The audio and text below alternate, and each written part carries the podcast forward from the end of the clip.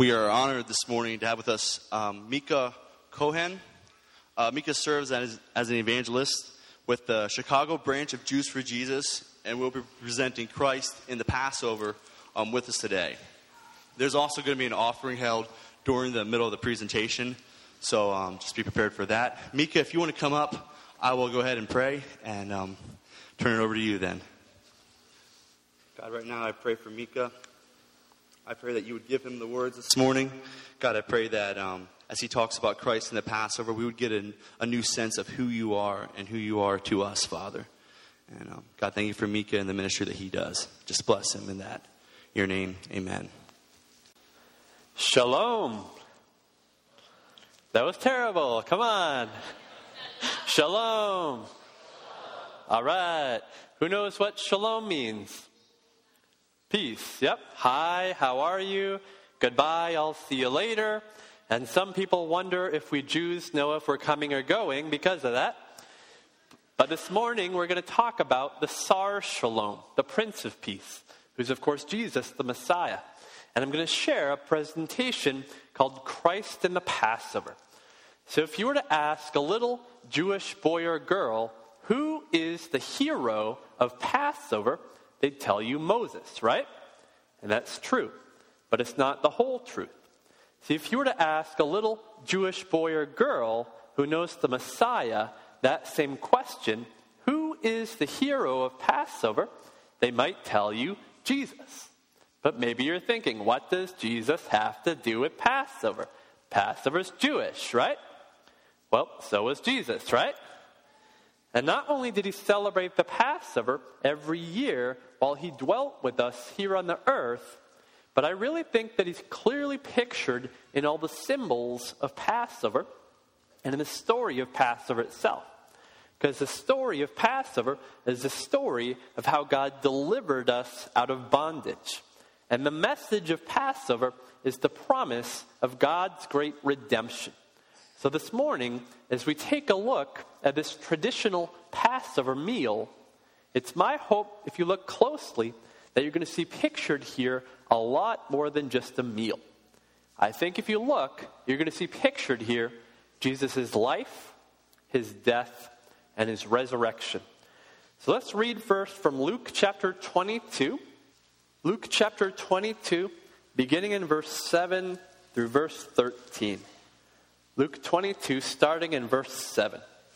Then came the day of unleavened bread, on which the Passover lamb had to be sacrificed.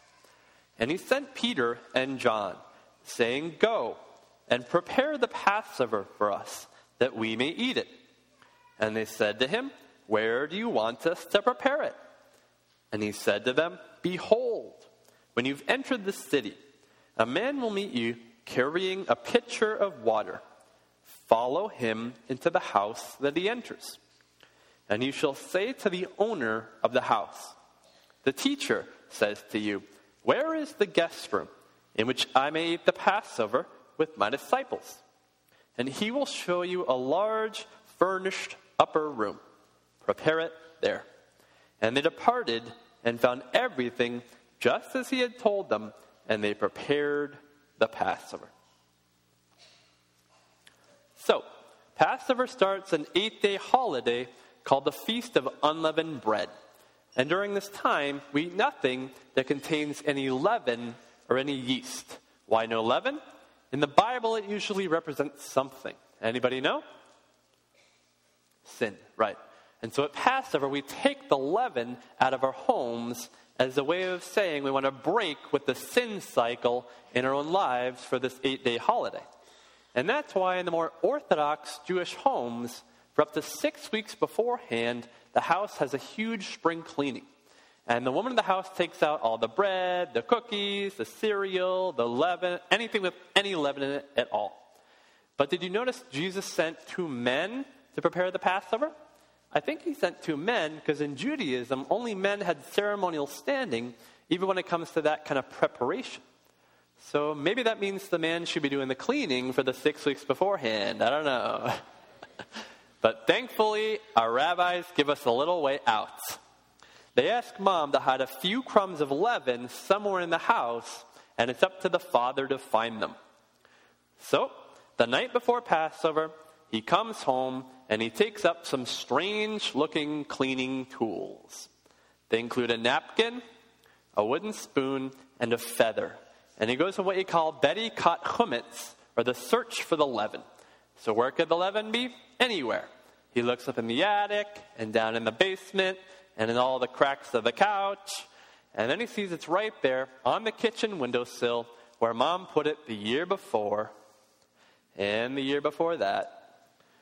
So when he finds the crumbs, he sweeps them into the spoon with the feather. Really heavy house cleaning, right? But because the crumbs represent sin, he's not allowed to touch them. So he wraps them up in a white cloth, and there's bonfires burning down at the local synagogues out in the courtyards, and all the men throw their bundles in the flames. And they go back home and proudly proclaim, I've now purged my home of all leaven. But just be sure we didn't miss a crumb, there's a disclaimer prayer. May all manner of leaven which I have neither seen nor moved be considered null and void and dust of the earth. Amen. So now the house is really spotless and cleansed. And you're ready to start what is called the Passover Seder. Have you guys heard that word before? Seder? If a Jewish family invites you the, to their house for Passover dinner, they say, Come to our Seder. And the word Seder literally means order. And as you have the order of service at Passover, we read through this book called the Haggadah, which means the telling. And as we retell it, we retell the story of redemption. And to warn you, reading through it usually takes about four hours from start to finish. So this morning, we're going to get out of here at around, um, well, one of the reasons it takes so long is that you read through this huge book, and there's a big meal right in the middle. And instead, when you came in, you got one of the shrunken Haggadahs in your bulletin. So please open that up right now. And you'll look inside, you'll see there's two sets of four that we're going to talk about. There's four symbolic cups that we drink from, and there's four questions that we ask and answer to tell the story of redemption. But the whole first night of Passover starts with the lighting of the candles, and this is the honor of the woman of the house. So my wife Leah is going to come up and light the candles and say a prayer. And those of us who know the Messiah, we think it's real fitting that a woman would light these lights because it paints a picture for us of how the Messiah, the light of the world, came to us not by the will of a man, but by the seed of a woman and by the power of God's Spirit. As the prophet said, Behold, the virgin shall conceive and bear a son, and call his name Emmanuel, the light to light the nations, and the glory of my people Israel. So we mentioned there's four cups that we drink from.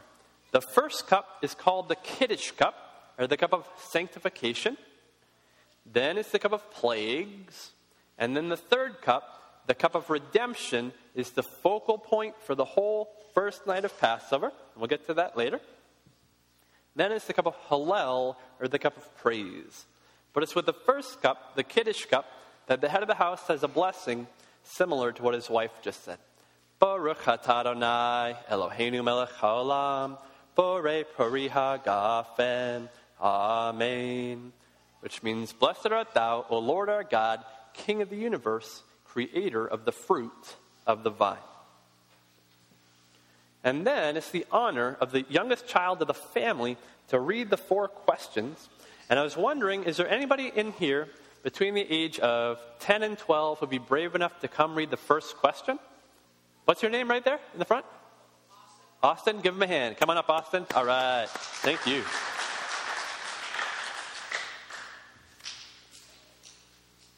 All right. So the first question, let's see, goes right there, goes to right there. Oh, you don't speak Hebrew? Oh, I'm sorry. Okay. I'll do the Hebrew. I'll have you do the English, all right? Manishtana halala hazeh mikol halelot. In the English, right there. Why is this night different from all other nights? On all nights we eat lived and unlived bread. Why on this night do we eat only unloved bread? All right. Thank you, Austin. Thank you. Give him a hand. You're the man. Thank you so much. Why is this night different from all the other nights? The first half of that question is the biggest question for the whole first night of Passover. What makes this night different? Why is it different? And those of us who know the story respond, it's different because of what the Lord did for me when he redeemed our family out of slavery with a mighty hand and an outstretched arm. So, redemption is really the heart of Passover, and it comes up over and over again. But at Passover, we talk about more than just God's message of redemption, we talk about his means of redemption as well the death of Passover lambs. And our ancestors were instructed to take a one year old spotless lamb to roast it whole without breaking any of its bones, and to apply its blood to the doorposts of their homes. First to the top post, then to the two side posts. So when the angel of death saw the blood on those doors, death was forced to pass over. That's where you get the name, Passover, or in Hebrew, Pesach, the holiday that commemorates death passing over because of the blood, the blood of a lamb a spotless lamb. What a mighty act of redemption, right? But what a picture of an even greater act of redemption yet to come.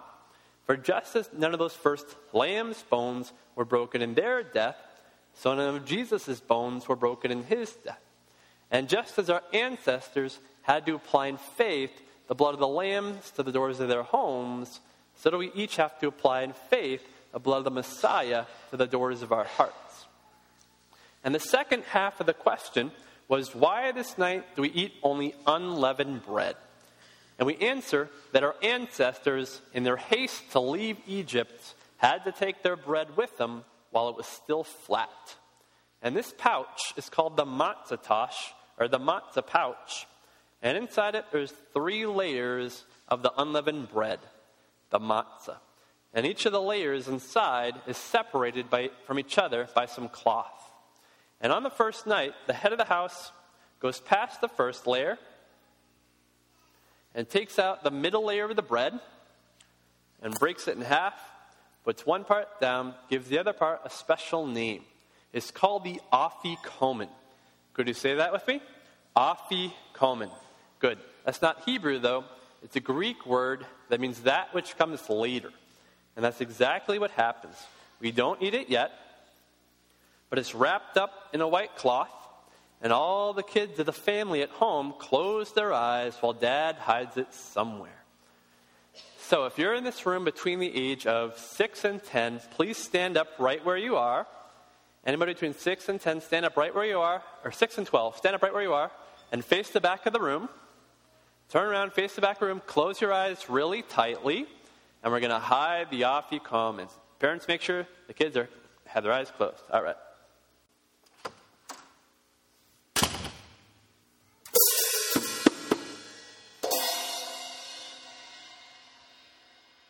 Okay, you can turn around. And when we say three, when I say three, here's what you're going to do. You're going to sit down. One, two, three. Because we're not allowed to look for the afikomen until after dinner. And we'll get to the dinner part in a little while. All right? The next two questions that the child asks are why this night do we eat bitter herbs and why do we dip twice? And this answers those questions. It's called the Seder plate. And despite its appearance, it's not used for deviled eggs. Uh, but each of the compartments has a symbolic piece of food, and they all help tell the story of redemption. The first item on the plate is called karpas, or greens, and it's either parsley or lettuce. And the greens represent life. But before we eat them, we'll dip them into salt water that represents tears. And this is to show us that a life without redemption, as life for our ancestors was when they were slaves, is definitely immersed in tears. Then we have either an onion or a horseradish root, and this is here to show us that not only the surface of life is bitter, but the very root of life is definitely bitter before God redeems us. And then we have the good stuff freshly ground up horseradish. And everyone's supposed to have about a tablespoon of horseradish at Passover? Any volunteers? Do you know what happens if you have that much horseradish? You cry. Absolutely. But we're supposed to cry at Passover and shed tears in the remembrance of the harsh toil of our ancestors. But following the bitter comes the sweet. And this is called charoset. And it's chopped up apples that are left out to turn brown. And these remind us of the bricks and the mortar that we used to make for Pharaoh. And sometimes people will add honey or raisins or cinnamon, anything to make it taste really good. So people always ask, why would you use such a sweet tasting mixture to remind you of that bitter labor? And the rabbis tell us even the bitterest of labor is sweetened with the promise of God's redemption. This is not an Easter egg, it's called the Chagiga. And that was the name given to the daily temple sacrifices in Jerusalem. But is, does anyone remember what year the last temple was destroyed over there?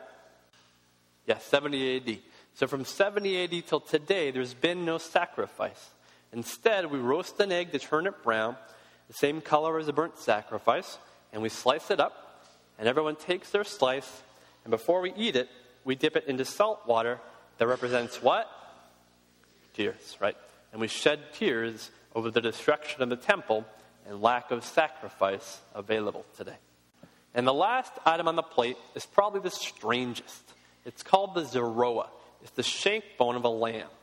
And today, in the most Orthodox Jewish homes, no lamb is served at Passover. Because, like the other sacrifices, they had to be killed on the altar in Jerusalem. So, again, from 70 AD till today, no lamb has been served. And instead, this bone is again a reminder. So, these last two items, the egg and the bone, pose a huge question for my Jewish people. With no temple, no altar, no sacrifice, how is redemption possible? Because the law of Moses told us very clearly I have given it to you on the altar to make atonement for your souls.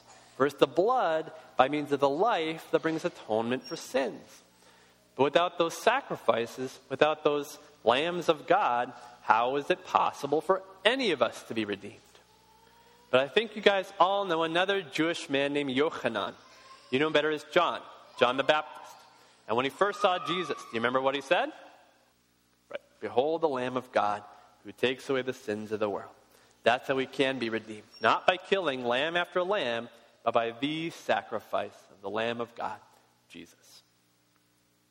The fourth question that the child asks at home is why this night do we all recline? and there's pillows on the chairs, and everyone at the house leans on each other for a little while. So, right where you are, please lean to the left on the person right next to you and get all comfy cozy with them. All right? Good job. All right. Here's why we do that. Back in the day, when we were slaves, we didn't have time to relax at dinner.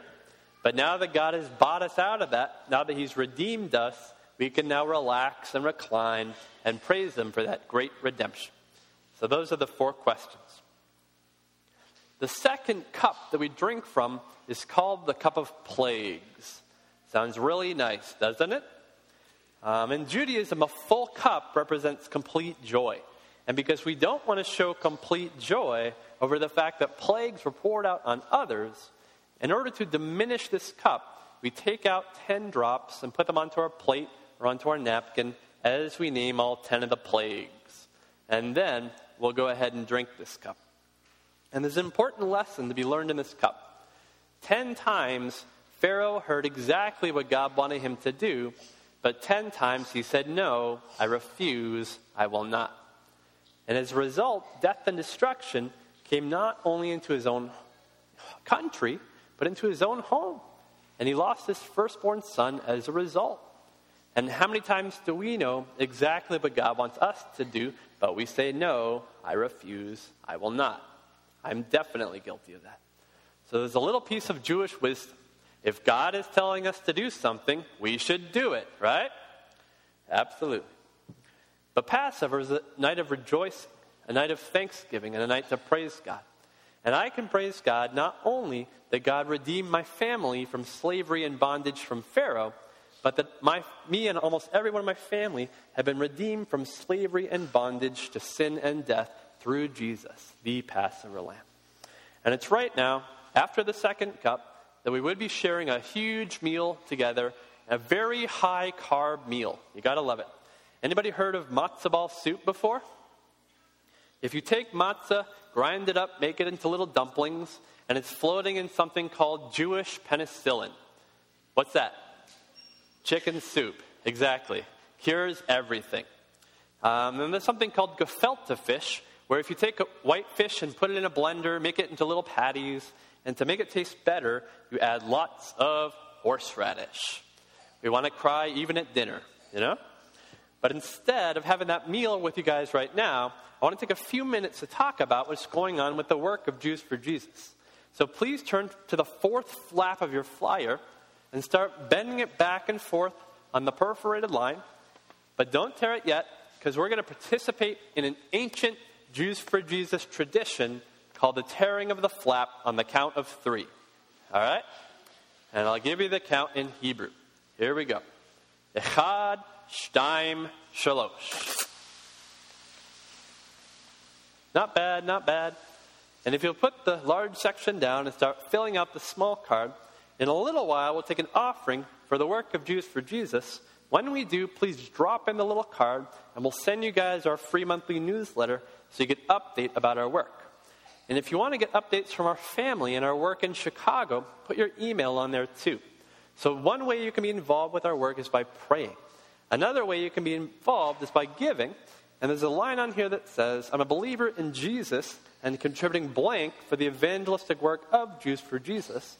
If you want to give, write the amount on the line there so you can send a receipt. If you want to make a check, just make it to Jews for Jesus. That's fine. And there's two types of people, though, who should not give to the work. First of all, we're over and above ministry, which means we think your tithes and offerings should go to your home church first. So pray about giving over and above, see what God would have you do. But secondly, if you do not yet believe Jesus is the promised Messiah, that he died for your sins and came back from the dead, please don't give anything because we know God does have a free gift for you first eternal life through him. But if you would like to give, that's great between you and God. The third way you can be involved is we have some resources on the back and a table that can help you to, sh- to know how to share the gospel with your Jewish friends or family members. And we have lots of gospel tracts. We call them broadsides, and they have strange titles like Beware of Religious Fanatics handing out pamphlets. And um, we go out, when we go out in Chicago or anywhere else we go, we'll wear bright t shirts that say Jews for Jesus on them. We'll hand out these, tra- these tracts. And anybody that we meet, we'll ask them, Who do you think Jesus is? And it's amazing to see some people will have event, uh, conversations on the street about where they're at spiritually. And if we meet someone from a Jewish background, we'll challenge them to come sit down with us later at a coffee shop, at their home, and we'll show them that the Old Testament points to Jesus everywhere and that the New Testament is a really Jewish book they've been missing out on.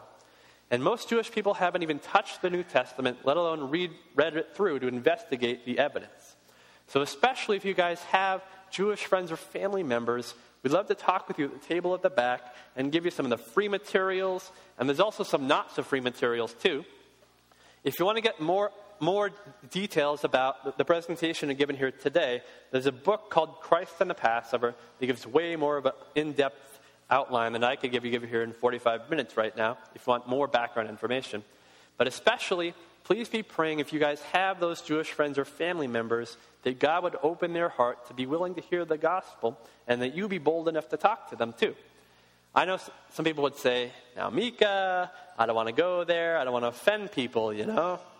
But here's the deal either Jesus was who he claimed to be, the way, the truth, the life, no one comes to the Father but through him, or it was all a total scam and we should all quit church and go home right now.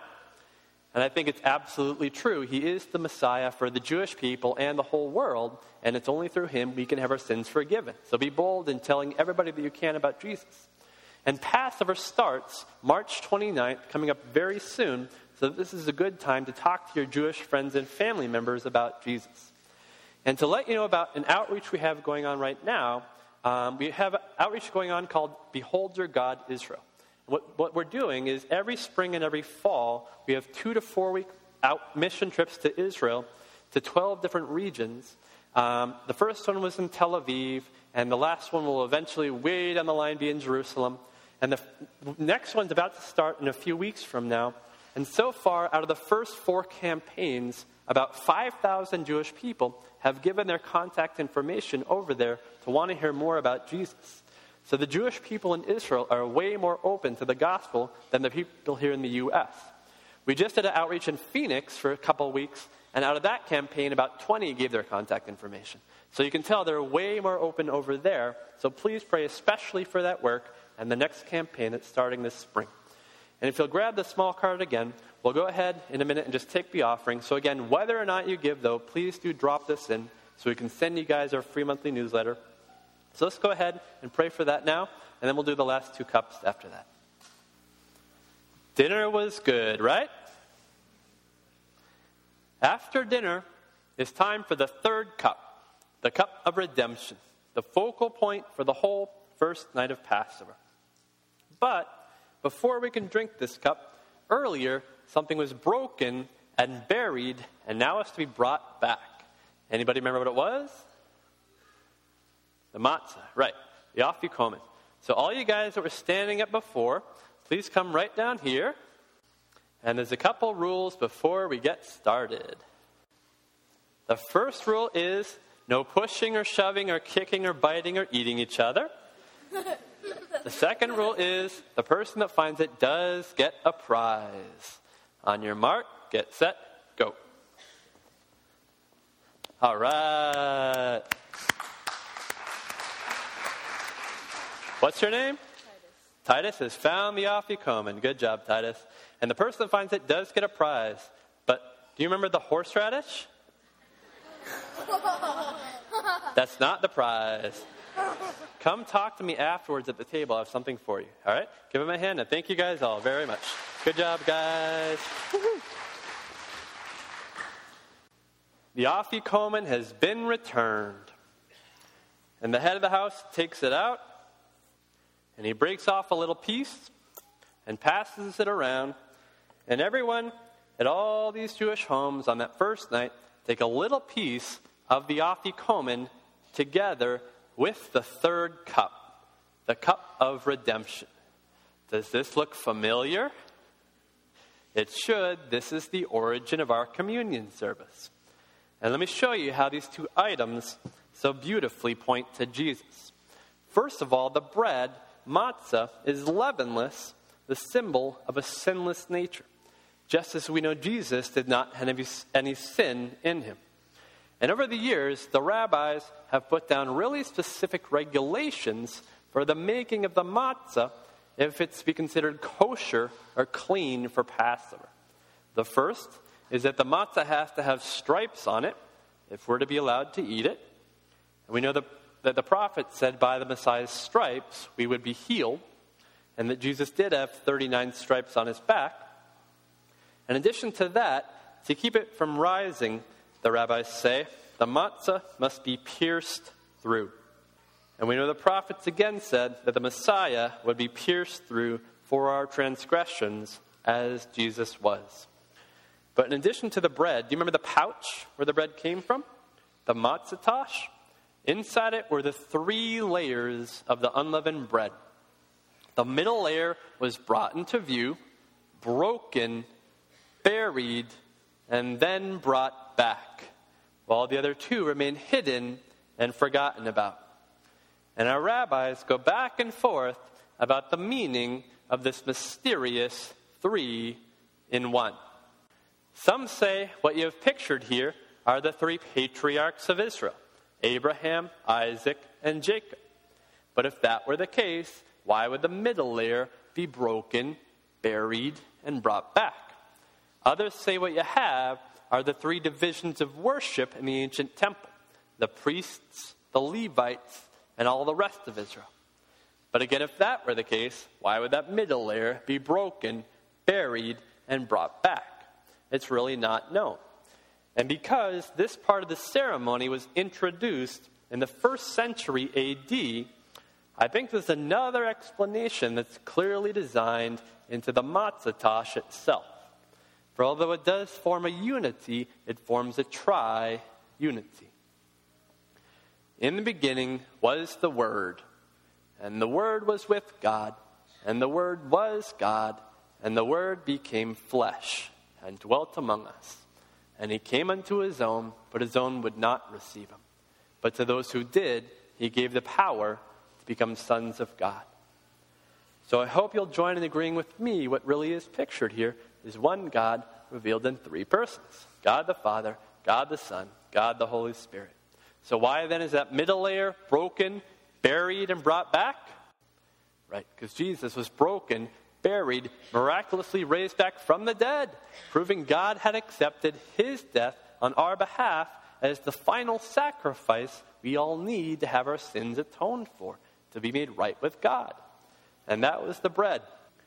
And the fruit of the vine at Passover is always red, our rabbis tell us, to remind us of the precious blood of those first Passover lambs, their blood that was shed to redeem us from slavery and bondage to Pharaoh.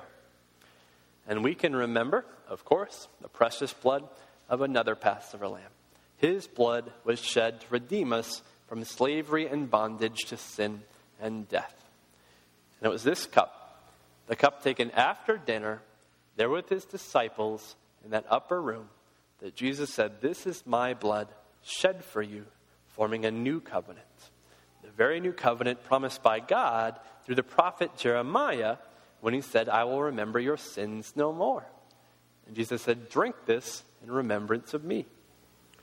And he took the bread and broke it and passed it around and said, This is my body broken for you. Eat this in remembrance of me.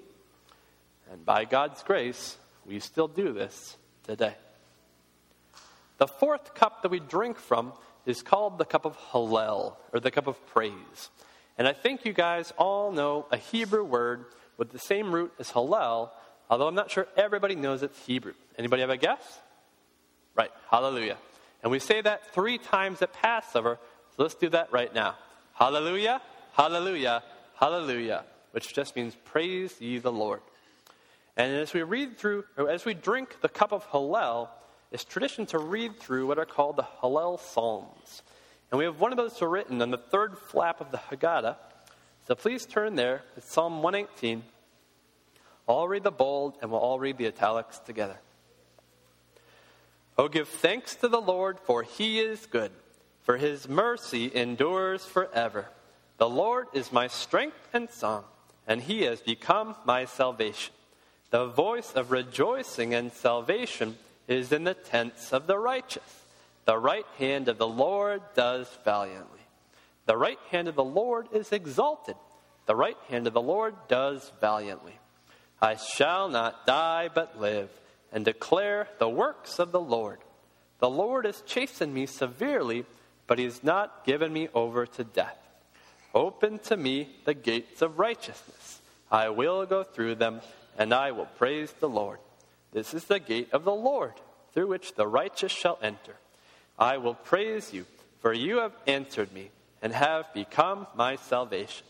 The stone which the builders rejected has become the chief cornerstone. This is the Lord's doing. It is marvelous in our eyes. This is the day the Lord has made. We will rejoice and be glad in it.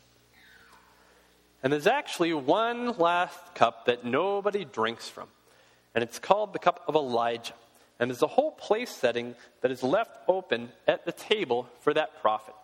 And on the first night, the youngest child of the family goes to the front door and opens it up and if you were to walk outside in a Jewish neighborhood and look up and down the streets, all the doors are wide open. And they're all waiting to see if Elijah is going to come in and join us for dinner. So, why would Elijah come for dinner? Well, the prophet Malachi says when the Messiah comes, he's going to be forerun by Elijah the prophet. And we spoke before about what John the Baptist said about Jesus. But what Jesus said about John the Baptist was that he, if you choose to accept it, was Elijah the prophet who was to come. So the prophet today is not going to come into dinner saying, The Messiah is coming, the Messiah is coming. Because guess what? Messiah has already come 2,000 years ago, and his name is Jesus. So again, with Passover starting on the 29th, coming very soon, be bold, talking to any Jewish friends or family members that you know. Ask them, do they know about the Lamb of God, Jesus? Let's pray. God, we thank you for your love for us. Thank you for sending us your Messiah and letting him die for our sins, come back from the dead. Please draw many more Jewish people and many other people to come believe in you quickly. And use those people, all of us in this room, to tell many people about you. In Jesus' name.